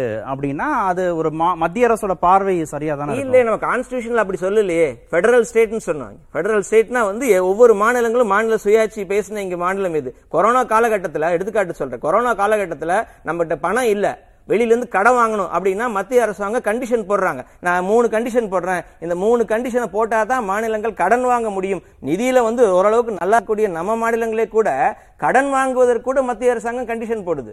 எல்லாமே ஒரே ஒரே நாடு ஒரே ரேஷன் கார்டு ஒரே நாடு ஒரே தேர்தல். ஒரே நாடு ஒரே மொழி. ஒரே நாடு ஒரே மதம்ங்கிறது விரைவில் வந்து கொண்டு வருவதற்கான திட்டம் வந்து பின்புலத்தில் இருக்கிறதா தான் பார்க்கறது. அவங்க செயல்பாடுகள் எல்லாம் அதை நோக்கி தான் இருந்துட்டு இருக்கு. குறுக்கு வழியை பத்தி பேசுறவர் குஜராத்தில் பில்கிஸ் பானோ வழக்கில் என்ன நடந்துச்சு? ஒரு ஒரு ஒரு கர்ப்பிணி பெண் கர்ப்பிணி பெண் பாலியல் பலாத்காரத்துக்கு உட்படுத்தப்பட்டு குடும்பத்தில் கூடிய பதினோரு பேர் கொலை செய்யப்படுகிறார்கள். குற்றவாளிகள் சிறையில் இருக்காங்க. சிறையிலிருந்து விடுவிக்கப்படுகிறார்கள் முன்கூட்டியே. அவர்களுக்கு லட்டு கொடுக்குறாங்க. டிவி விஷுவல் வருது. மாலை போட்டு வரவேற்கப்படுகிறது. இது மிக நேர்வழியா ஒரு கர்ப்பிணியை கொண்டவர் அது மத மதக்கலவரம் சார்ந்த விஷயங்கள்ல. அப்ப முழுக்க முழுக்க அப்பட்டமாக அப்ப ஏன் குஜராத்தில் ஜெயிக்கிறாங்கன்னு கேட்டீங்கன்னா ஜெயிக்க தான் செய்வாங்க. குற்றவாளியை கர்ப்பிணியை பலா பாலியல் பலாத்காரத்துக்கு உட்படுத்தினவங்களுக்கு விடுதலை கொடுத்தா அப்ப குற்றவாளிகள் எல்லாம் ஆகா நமக்கு எல்லாருக்கும் ஆபத் பாந்தவனா இவர் இருக்காரு அப்படிங்கிற அடிப்படையில் வாக்கு போடத்தானே செய்வாங்க. சோ இப்படிப்பட்டவர்கள் வந்து திருப்பி திருப்பி குறுக்கு வழி குறுக்கு வழின்னு பேசுறது எந்த வகையிலும் எடுபடாது. ஒவ்வொரு மாநிலத்திலும் தொடர்ச்சியாக இதான் நடந்துட்டு இருக்கு இவ்வளவெல்லாம் வேண்டாம். பெரிய பெரிய விஷயங்கள்லாம் வேண்டாம். மதவாத அரசியல் பேச வேண்டாம். அதிகார குவியெல்லாம் பேச வேண்டாம். ஆளுநர் அரசியல்லாம் பேச வேண்டாம். எல்லாம். சிம்பிளா சிம்பிளா ஒரே கேள்வி ஒரே கேள்வி. எங்கள் நாட்டின் பிரதமர் என்ன படித்திருக்கிறார்? டிகிரி படிச்சிருக்காரா? இல்லையா? அப்படிங்கிற கேள்விக்கு இன்னைக்கு வரைக்கும் பதில் கிடையாது அந்த கேள்வியை ஆர்டி மூலமாக கேட்ட பொழுதே வந்து அது தர முடியாதுன்னு மறுத்து இன்னைக்கு வரைக்கும் டெல்லி ஹைகோர்ட்ல கேஸ் இருக்கு. தள்ளி இதை- வச்சிருக்காங்க. இதுதான் நான் படிச்சிருக்கேன் இதுதான் நான் படிச்சிருக்கேன்னு எடுத்து போடுறது கூட ஒரு ஒரு பிரதமர் தயாரா இல்லைன்னா அவர் என்ன வகையில குறுக்கு வழியை பேசுறதுக்கு வந்து ஒரு தார்மீக உரிமை இருக்க முடியும். நான் படிச்சது இந்த டிகிரின்னு சொல்லக்கூட முடியாத பிரதமர் வந்து இப்ப குறுக்கு வழியில் மற்ற கட்சிகள் இருக்கிறாங்கன்னு பேசுறது எந்த வகையில நியாயமாகும். திரு ஷானவாஸ் வாரிசு அரசியல் குறுக்கு வழியில வராதா வாரிசு அரசியல்னா ஒட்டுமொத்தமா எல்லா வாரிசு அரசியலையும் சொல்றீங்களா? அல்லது வேற யாரையாவது குறிப்பிட்டு கேக்குறீங்களா? இல்ல யாரும் குறிப்பில்ல. உதயநிதி வந்திருக்கு அதனால ஒன்னும் கேட்கல பொதுவாக வாரிசு அரசியல்ங்கிறது குறுக்கு வழியில வராதா. அதுதான். தமிழ்நாட்டுல இருந்து வாசன் ஒருத்தர் இருக்கார். தெரியுமில்ல? மூப்பனாருடைய மகன். அவர் மக்களை சந்தித்து மக்களிடம் வாக்கு கேட்டு நாடாளுமன்ற உறுப்பினராக தேர்ந்தெடுக்கப்பட்ட அமைச்சரானார். அன்புமணின்னு ஒருத்தர் இருக்கார். அவர் மக்களிடம் போய் வாக்கு கேட்டு நின்று வென்ற அமைச்சரானார். ஜெயலலிதா எப்படி வந்து முன்னிறுத்தப்பட்டாங்க? அவங்களுடைய பேக்ரவுண்ட் என்ன? எடுத்த எடுப்பிலே மாநிலங்களவை உறுப்பினர் ஆனாங்களே. எப்படி ஆனாங்க? அப்போ மக்களை சந்திக்காமலேயே தங்களுடைய துணையின் ஒரு துணை கொண்டு தங்களுடைய குடும்ப உறுப்பினர்களுடைய துணை கொண்டு அவங்க வந்து உயரிய பொறுப்புகளுக்கு உடனே ஆக்கப்பட்டிருக்கிறார்கள். எந்த விமர்சனமும் கிடையாது. யார் அதை பற்றில கேள்வியே கேட்டதும் கிடையாது. ஆனால் வந்து திமுக யாராவது ஒரு பொறுப்புக்கு வந்துட்டா உடனே மிகப்பெரிய கேள்வி வரும். அவர் சட்டமன்ற உறுப்பினராக மக்கள்கிட்ட போய் மக்கள்கிட்ட வாக்கு வாங்கி அந்த தொகுதியிலேயே சுற்றி வலம் வந்து இன்னைக்கு வந்து அவர் அடுத்த கட்டத்துக்கு போறார். மக்கள் அங்கீகரித்திருக்கிறார்கள் அந்த கட்சி அங்கீகரிக்குது. நீங்க வாரிசு அரசியல் மீதான விமர்சனம் வைப்பதா இருந்தால் எல்லா கட்சியும் மீது வைங்க. எல்லா கட்சியும் கேள்வி கேளுங்க. இன்னைக்கு ஜெகன்மோகன் ரெட்டியோட மோடி கு- இருக்காரா நல்லா? வாசனை கூட்டு போய் நல்லா என்கரேஜ் பண்றாரா? இப்பவும் கூட அவருக்கு பதவி வாங்கி கொடுத்துருக்காங்களே? எல்லாரோடையும் அவங்க நெருக்கமாக தானே இருக்காங்க. எந்த வாரிசோடு அவங்க முரண்பட்டாங்க? நீ எல்லாம் வாரிசு உண்டெல்லாம் நான் பேச மாட்டேன் நான் விலகி நிற்கிறாங்க உங்களெல்லாம் நாங்கள் ஏற்க மாட்டோம். குறுக்கு வழியில் வந்து இந்த மாதிரி பொறுப்புக்கு வர்றீங்க உங்களெல்லாம் நாங்கள் என்கரேஜ் பண்ண மாட்டோம் விலகி நிற்கிறாங்க இந்தியா முழுவதும் உருவாகி இருக்கக்கூடிய எல்லா வாரிசுகளோடும் உறவாடுகிறார்கள் கைகுலுக்குகிறார்கள் அவங்களோட அரசியல் செய்கிறார்கள். யாரோடையும் அவங்க வந்து விலகி நிற்கல ஓபிஎஸ் பையன் நாடாளுமன்ற உறுப்பினர் இருக்காரு. எடப்பாடி வந்து அவரை நீக்குங்கிறாரு நீக்கிட்டாரா மோடி? நாடாளுமன்ற சபாநாயகர் அவர் மேல் நடவடிக்கை எடுத்துட்டாரா? இவர் வந்து அதிமுக இல்லைன்னு அறிவிச்சிட்டாரா? அவர் இவர் ஒரு பக்கம் சொல்லிட்டு இருக்காரு அவர் ஒரு பக்கம் அவரை கூப்பிட்டு பக்கத்தில் வச்சுக்கிறாரு. நீங்களாம் வாரிசு உங்களெல்லாம் நாங்கள் வந்து என்கரேஜ் பண்ண மாட்டோம்னு சொல்லலையா? எல்லா வாரிசுகளையும் அவர்கள் தேவையான இடத்துல ஊக்கப்படுத்துகிறார்கள் அதை வந்து அடுத்த கட்டத்துக்கு அவங்களை கொண்டு போறாங்க. இந்தியா முழுவதும் இருக்கக்கூடிய அரசியல் இது. அப்போ இந்தியா முழுவதும் இருக்கக்கூடிய அரசியலை வந்து நீங்க வந்து குறுக்கு வழின்னா அதை குறுக்கு வழின்னு டிக்ளேர் பண்ணுங்க. உங்க கட்சியில யாருக்கும் எந்த எந்த தலைவருடைய பிள்ளைக்கும் வாய்ப்பு கொடுக்காதீங்க. திரு ரமேஷ் ராமன் இதுல ஏதாவது உங்களுக்கு மாற்று கருத்து இருக்கா? வாரிசு அரசியல் குறுக்கு வழியில் தேர்தல்ங்கிற ஜனநாயகத்தின் மூலமாக தான் முறை மூலமாக தான் அவங்களும் பொறுப்புக்கு வராங்க. சரி அப்படி ஒரு சகோதரர் ஒரு லாஜிக் சொன்னார். இப்போ நான் என்ன கேட்குறேன் ரவீந்திரநாத் ஓபி ரவீந்திரநாத் அப்ப மக்களால் தேர்ந்தெடுக்கப்பட்டவர் தானே? அவர் மேல மட்டும் உங்களுக்கு ஏன் இவ்வளவு காழ்ப்பு? இல்ல இல்ல. நீங்க சொன்ன லாஜிக் என்னைக்குமே நீங்க கேக்குறதுக்கு பதில் சொல்ற அவ்வளவுதான் நான்- நீங்க சொன்ன- பையன் ஏன் எம்பி ஆனார் நாங்க கேட்கல இல்ல, இல்ல. ஓபிஎஸ் பையன் எம்பி ஆக கூடாது நாங்க சொல்லல. நீங்க எம்பி இல்லன்னு டிக்ளேர். பண்ணணும் நீங்க மோடி. டிக்ளேர் பண்ணணும்னு சொல்றீங்க. மோடி இன்னொரு இன்னொரு வாரிசை நோக்கி பாஜக விமர்சனம் வைக்கிறது இல்ல நாங்க என்னைக்காவது ஓபிஎஸ் நோக்கி விமர்சனம் வச்சிருக்கோமா? அவரெல்லாம் வரக்கூடாதுன்னு சொல்லிருக்கோமா அவங்க வந்திருக்காங்க அது அவங்க உரிமை அந்த கட்சி ஏத்துக்குது. வர்றாரு இந்த கட்சி ஏத்துக்குது அவ்வளவுதான். சரி. ஓகே ஆதங்கம் புரியுது வருது இருந்தாலும் ரொம்ப சிம்பிள் ஏன்னா அப்ப நீங்க அவரை வந்து அந்த உதாரணத்தை கொடுத்துருக்க கூடாது. பாஜகவிலையும் தலைமை பொறுப்புல இருந்து ஏற்கனவே அமைச்சர்களா இருந்தவங்க இருக்காங்க. மாநில முதலமைச்சர்களா இருந்தவங்க அவங்களோட வாரிசுகள் வர்றாங்கல்ல. ஆனா பிரதமர் திரு நரேந்திர மோடியோ திரு அமித்ஷாவோ நட்டாவோ பேசும்போது வாரிசு அரசியல் வந்து பொலிட்டிக்கல் கல்ச்சர்லயே ரொம்ப ஒரு ஒஸ்டா இருக்கு. ரொம்ப ஒரு தவறான முன்னுதாரணமா இருக்குன்னு ஏன் அதை வந்து அவங்க அவங்க சொல்றதோட சாராம்சம் எப்படின்னு நான் பாக்குறேன் அப்படின்னாக்க ஒரு தந்தை அவர் வந்து அரசியல்ல இருக்காரு. அந்த உந்துதல்ல இன்னொருத்தர் அரசியலுக்கு வராருங்கிறதெல்லாம் பிரச்சனையே கிடையாது. அதை நீங்க வாரிசு அரசியல்னு சொல்லணும்னு அவசியம் இல்லை. பட் என்டைட்டில்மெண்ட்னு சொல்றோம். ஒரு உதாரணத்துக்கு ஒரு ஜனநாயக கட்சியா ஒரு கட்சி இருக்கு. அதுல யார் வேணா தலைவர் ஆகலாம் நாளைக்கு அடுத்த தலைவர் யாருன்னு யாராலையும் சொல்ல முடியாது எந்த ஒரு அடிமட்ட தொண்டரும் ஆகுவதற்கான வாய்ப்பு இருக்கு அப்படின்னா அதை நீங்க ஒரு ஜ இந்த கட்சியா பார்க்கணும் வாரிசு அரசியலா பார்க்கணுங்கிற அவசியம் இல்லை. ஆனா ஒரு கட்சி ஜனநாயகமாக இருந்த கட்சி தொண்டர்களுக்கான கட்சி என்று இருந்த கட்சி ஒரு குடும்பத்தின் பிடியில் போய் தொடர்ந்து அதன் பிறகு பாத்தீங்கன்னாக்கா அந்த குடும்பம் குடும்பத்தை சார்ந்தவர்கள் மட்டுமே அரசியலில் கோலோச்சுவதும் அந்த என்னதான் எல்லாருக்கானுமான சம வாய்ப்பு சமூக நீதின்னு சொன்னா கூட அதையெல்லாம் தவிர்த்து விட்டு இந்த இதுல மட்டும் தொடர்ந்து இவர்கள் போக்கிலே செயல்படுவது. ஒரு உதாரணத்துக்கு சொல்லணும்னா நீங்க வந்து காங்கிரஸ சொல்லலாம். இல்லைன்னா சமாஜ்வாதி கட்சியை சொல்லலாம். தமிழகத்துல சொன்னாக்க திமுக அப்படின்னு கூட நீங்க எடுத்துக்கலாம். ஆனா இல்ல அவர் ஜெயலலிதாவையும் உதாரணமா கேட்டு சொன்னார். இல்ல ஜெயலலிதாவோட பொண்ணு புள்ளையெல்லாம் எங்கேயும் வந்து உங்களுக்கு வந்து இன்னைக்கு வந்து இதுல அதிமுக வந்து சொந்தம் கொண்டாடல இல்ல அந்த மாதிரி ஒரு குடும்ப அமைப்பு இல்லாத சூழலை நம்ம பேசுறோம். எங்க உட்டோப்பியனா ஒரு சூழலை இல்லைங்க பேசுறதுக்கும் இருங்க எம்ஜிஆர் எம்ஜிஆர் குடும்பத்துல இருந்து யாருங்க வந்து இந்த இதுல வந்து ஜானகி அம்மையார் கொஞ்ச நாள் வந்தாங்க. ஆனா அவங்க வந்து கட்சியை வந்து விட்டு கொடுத்தாங்கங்கறத நீங்க பார்த்திருக்கீங்க. அப்புறம் ஜெயலலிதா அம்மையார். ஜெயலலிதா அம்மையார் சுற்றி இருந்தவங்கள யார் இன்னைக்கு அவங்க அதிகாரத்துல அவங்க இதுல இருக்காங்க? அன்புமணி. இருக்காரு. அன்புமணி இருக்காருன்னாரு. அன்புமணி. சோ அன்புமணிக்கு நீங்க சொல்றீங்கன்னா கூட அவங்களுடைய கட்சியில பொறுத்தவரைக்கும் இவர் சொன்னாரு அதே மாதிரி வந்து எந்த இதுல பேச்சுல வந்தாரு அப்படின்னு. நான் எப்படி பாக்குறேன்னாக்கா நீங்க ஸ்டாலின் அவர்களுக்கு நான் ஸ்டாலின் அவர்களை குறிப்பிட்டு நான் சொல்லவே இல்லை. ஏன்னா அவர் தொடர்ந்து எத்தனை ஆண்டு காலம் ஆட்சி இது- இதுல கட்சி பணியில இருந்தார். அதே அளவுக்கு அன்புமணி செஞ்சிருக்காரு. இப்போ எந்த பெனிஃபிட் ஆஃப் இதுங்கறத வந்து நம்ம ஸ்டாலின் அவர்களுக்கு கொடுக்கிறோமோ அதை ஏன் அன்புமணி ராமதாஸ் அவர்களுக்கு கொடுக்க கூடாதுங்கறத நம்ம போறோம். அன்புமணி ஏன் அரசியலுக்கு வந்தாரு அப்படின்னு இதுவரைக்கும் நான் கேள்வி கேட்டதில்ல. பாமகவை கொள்கை ரீதியாகத்தான் கேள்வி கேட்கிறோமே. தவிர அன்புமணியை ஏன் கொண்டு வந்து நீங்க பொறுப்புல வச்சீங்க? நாங்க கேட்டதே கிடையாது. அந்த விமர்சனத்தை அந்த மாதிரி கட்சிகளுக்கு மேல எப்பவுமே நாங்க வச்சதே கிடையாது. முடியாது. இல்ல இல்ல. அது எல்லா கட்சியிலும் இருக்குங்கிறதுனால தான். நீங்க இரட்டை நிலைப்பாடு எடுக்கிறீங்கல்ல? பாமக கேள்வி எழுப்பாமலே திமுக கேள்வி. எழுப்புறீங்கல்ல?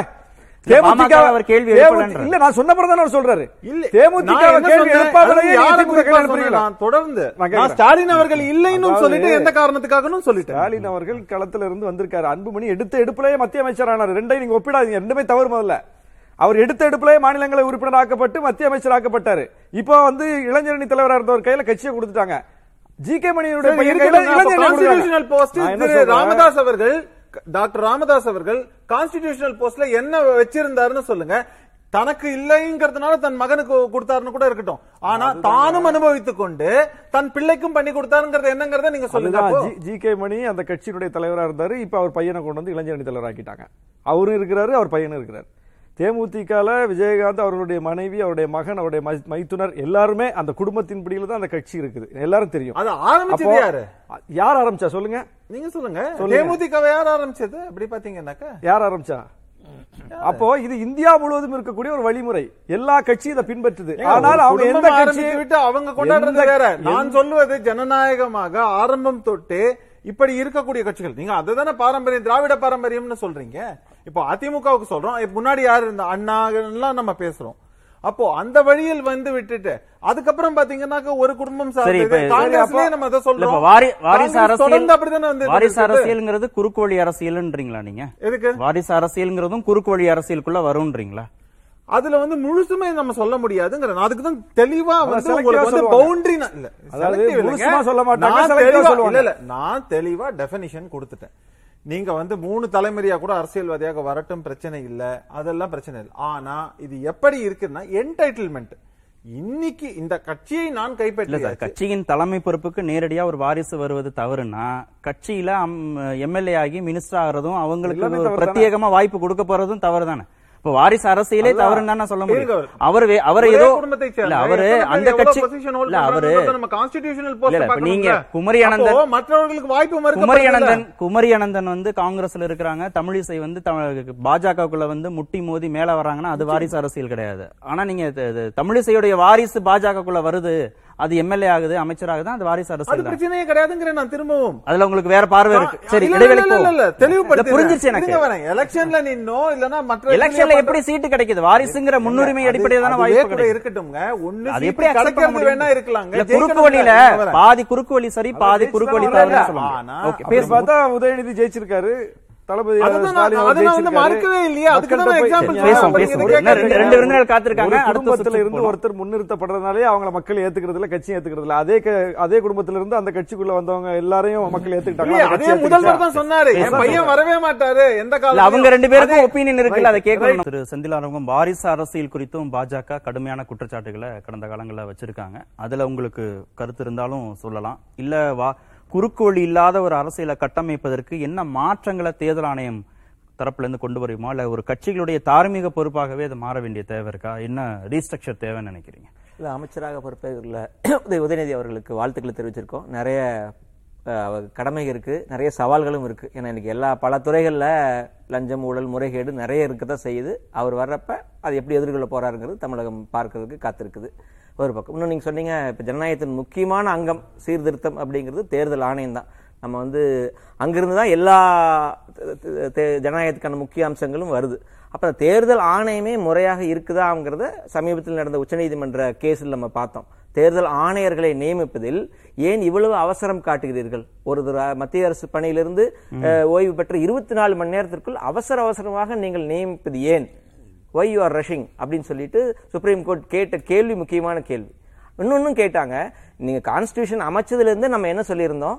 தேர்தல் ஆணையம் எப்படி அமைக்கப்பட வேண்டும் என்றால் பாராளுமன்றத்தில் ஒரு சட்டத்தை இயற்றுங்கள். அந்த சட்டத்தின் அடிப்படையில் தான் இவங்களாம் இயற்றப்படணும்னு சொன்னாங்க. இவங்க நியமிக்கப்படணும்னு சொன்னாங்க.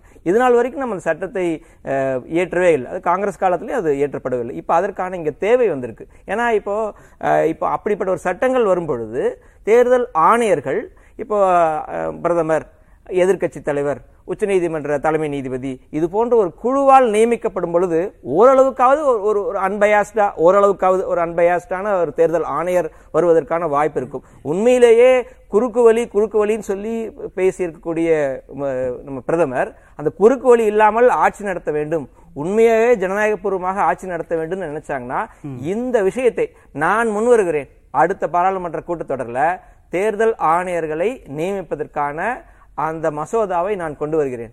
கான்ஸ்டியூஷன் சொன்னப்பட்டது நான் ஏற்றேன் நான் மட்டும் இல்ல நான் மட்டும் எனக்கு தேவையான தேர்தல் ஆணையரை போட்டுக்க மாட்டேன்.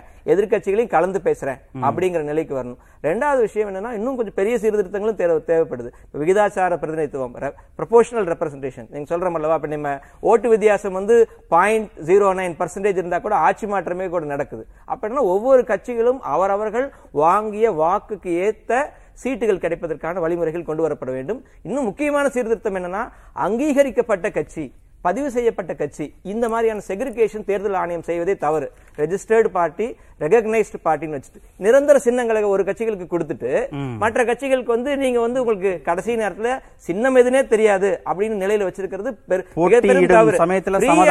எலெக்ஷன் சமதளம் அப்படின்னு சொல்றீங்க. சமதளம்னா எல்லா கட்சிக்கும் எந்த கட்சிக்கும் நிரந்தர சின்னம் கிடையாது.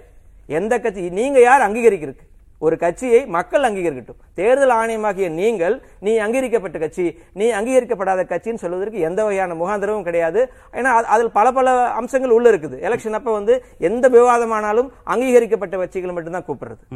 எலெக்ஷன் டைம்ல வந்து ஏர் டைம் உங்க சேனல் எல்லாம் கொடுக்கறப்ப வந்து அங்கீகரிக்கப்பட்ட கட்சிகளுக்கு மட்டும் தான் கொடுக்குறீங்க. எல்லா ஓட்டர் லிஸ்ட் கம்ப்ளீட் பேக்கேஜையும் அங்கீகரிக்கப்பட்ட கட்சிகள் கட்சிகளுக்கு மட்டும் தான் கொடுக்குறீங்க. அப்ப வந்து ஒரு ஒரு புதுசா ஒரு வளர்ந்து வரக்கூடிய கட்சியில ஜனநாயகத்துல போட்டி போடுறதுக்கான வாய்ப்பே இல்லாம இருக்குது. இது போன்ற சீர்திருத்தங்களை எல்லாம் கொண்டு வருவதற்கு பிரதமர் மோடி தயாராக இருக்கிறாரா? இது போன்ற நேர்வழியில் ஆட்சி செய்வதற்கு உண்மையான ஜனநாயக முறையில் ஆட்சி செய்வதற்கு பிரதமர் தயாரா இருக்கிறாருங்கிறதா மக்கள் நீதி யார் இதை இன்சூர் பண்றது? இந்த குறுக்கு வழியில இல்லாம கட்சிகள் ஆட்சி பொறுப்புக்கு வர்றதுங்கிறது கட்சிகளே தார்மீக பொறுப்பேற்று அதெல்லாம் பண்ணணுமா?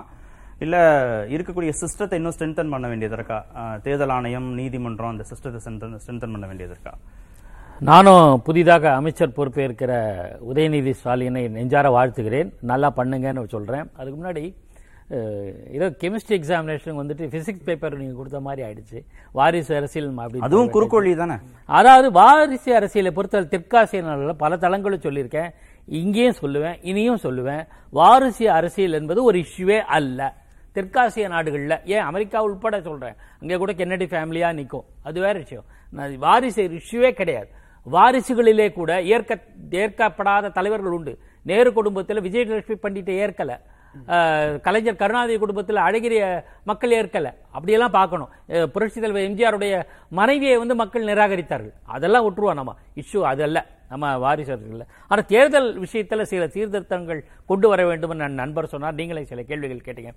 நிறைய சீர்திருத்தங்கள் கொண்டு வருவது முக்கியம் அல்ல அது கொண்டு வர வேண்டும் என்பதில் மாற்று கருத்து கிடையாது. கொண்டு வருவது மட்டும் இல்லாம இந்த ஃப்ரீபீஸ் உட்பட எவ்வளவு இலவச திட்டங்களை எப்படியெல்லாம் அளிக்கலாம் அதீதமாக வாக்குறுதிகளை கொடுக்கலாமா இல்லையா அதுல கூட ஒரு வரம்பெல்லாம் நிர்ணயிச்சா நல்லதுதான். ஆனா இதை செயல்படுத்துவது மிக மிக முக்கியம். அது முன்னாடி விடுபட்டு போனதை நான் இப்போ சொ- சொல்லணும்னு விரும்புறது என்னன்னா குஜராத் வெற்றியை பொறுத்தவரையில் வாக்குறுதிகள் மற்ற இதெல்லாம் மட்டுமல்ல அங்கே ஆட்சி செய்கிற அரசாங்கத்து மேலே எந்த விதமான புகாரும் இல்லை அப்படிங்கிறத கவனிக்கணும். எனக்கு தெரிஞ்சு ந- நேர்காணல் பல பேர் வந்து இப்போ சிறுபான்மையினர் கூட அங்கே எங்களுக்கு எந்த பிரச்சனையும் கிடையாது. நாட்டில் மாநிலத்தில் ஒரு அப்ளிகேஷன் போட்டோம்னா டக்கு டக்குன்னு பரிசீல பரிசீலனை பரிசீலனை பண்ணி முடிச்சிடுறாங்க. அந்த மாதிரியான நடைமுறைகள்லாம் இருக்கு. இந்த வழிமுறையை வகுத்த தவிர ஆன்டி இன்குமென்சியே இல்லைன்றீங்களா? இத்தனை வருஷத்துக்கு அப்புறமா ஆன்டி இன்குமென்சியே இல்லைன்றீங்க. அதுதான். அதனுடைய எதிர் விளைவுதான் பி- குஜராத்ல பாஜக வெற்றி. அது ஒரு பக்கம் இருக்கட்டும்.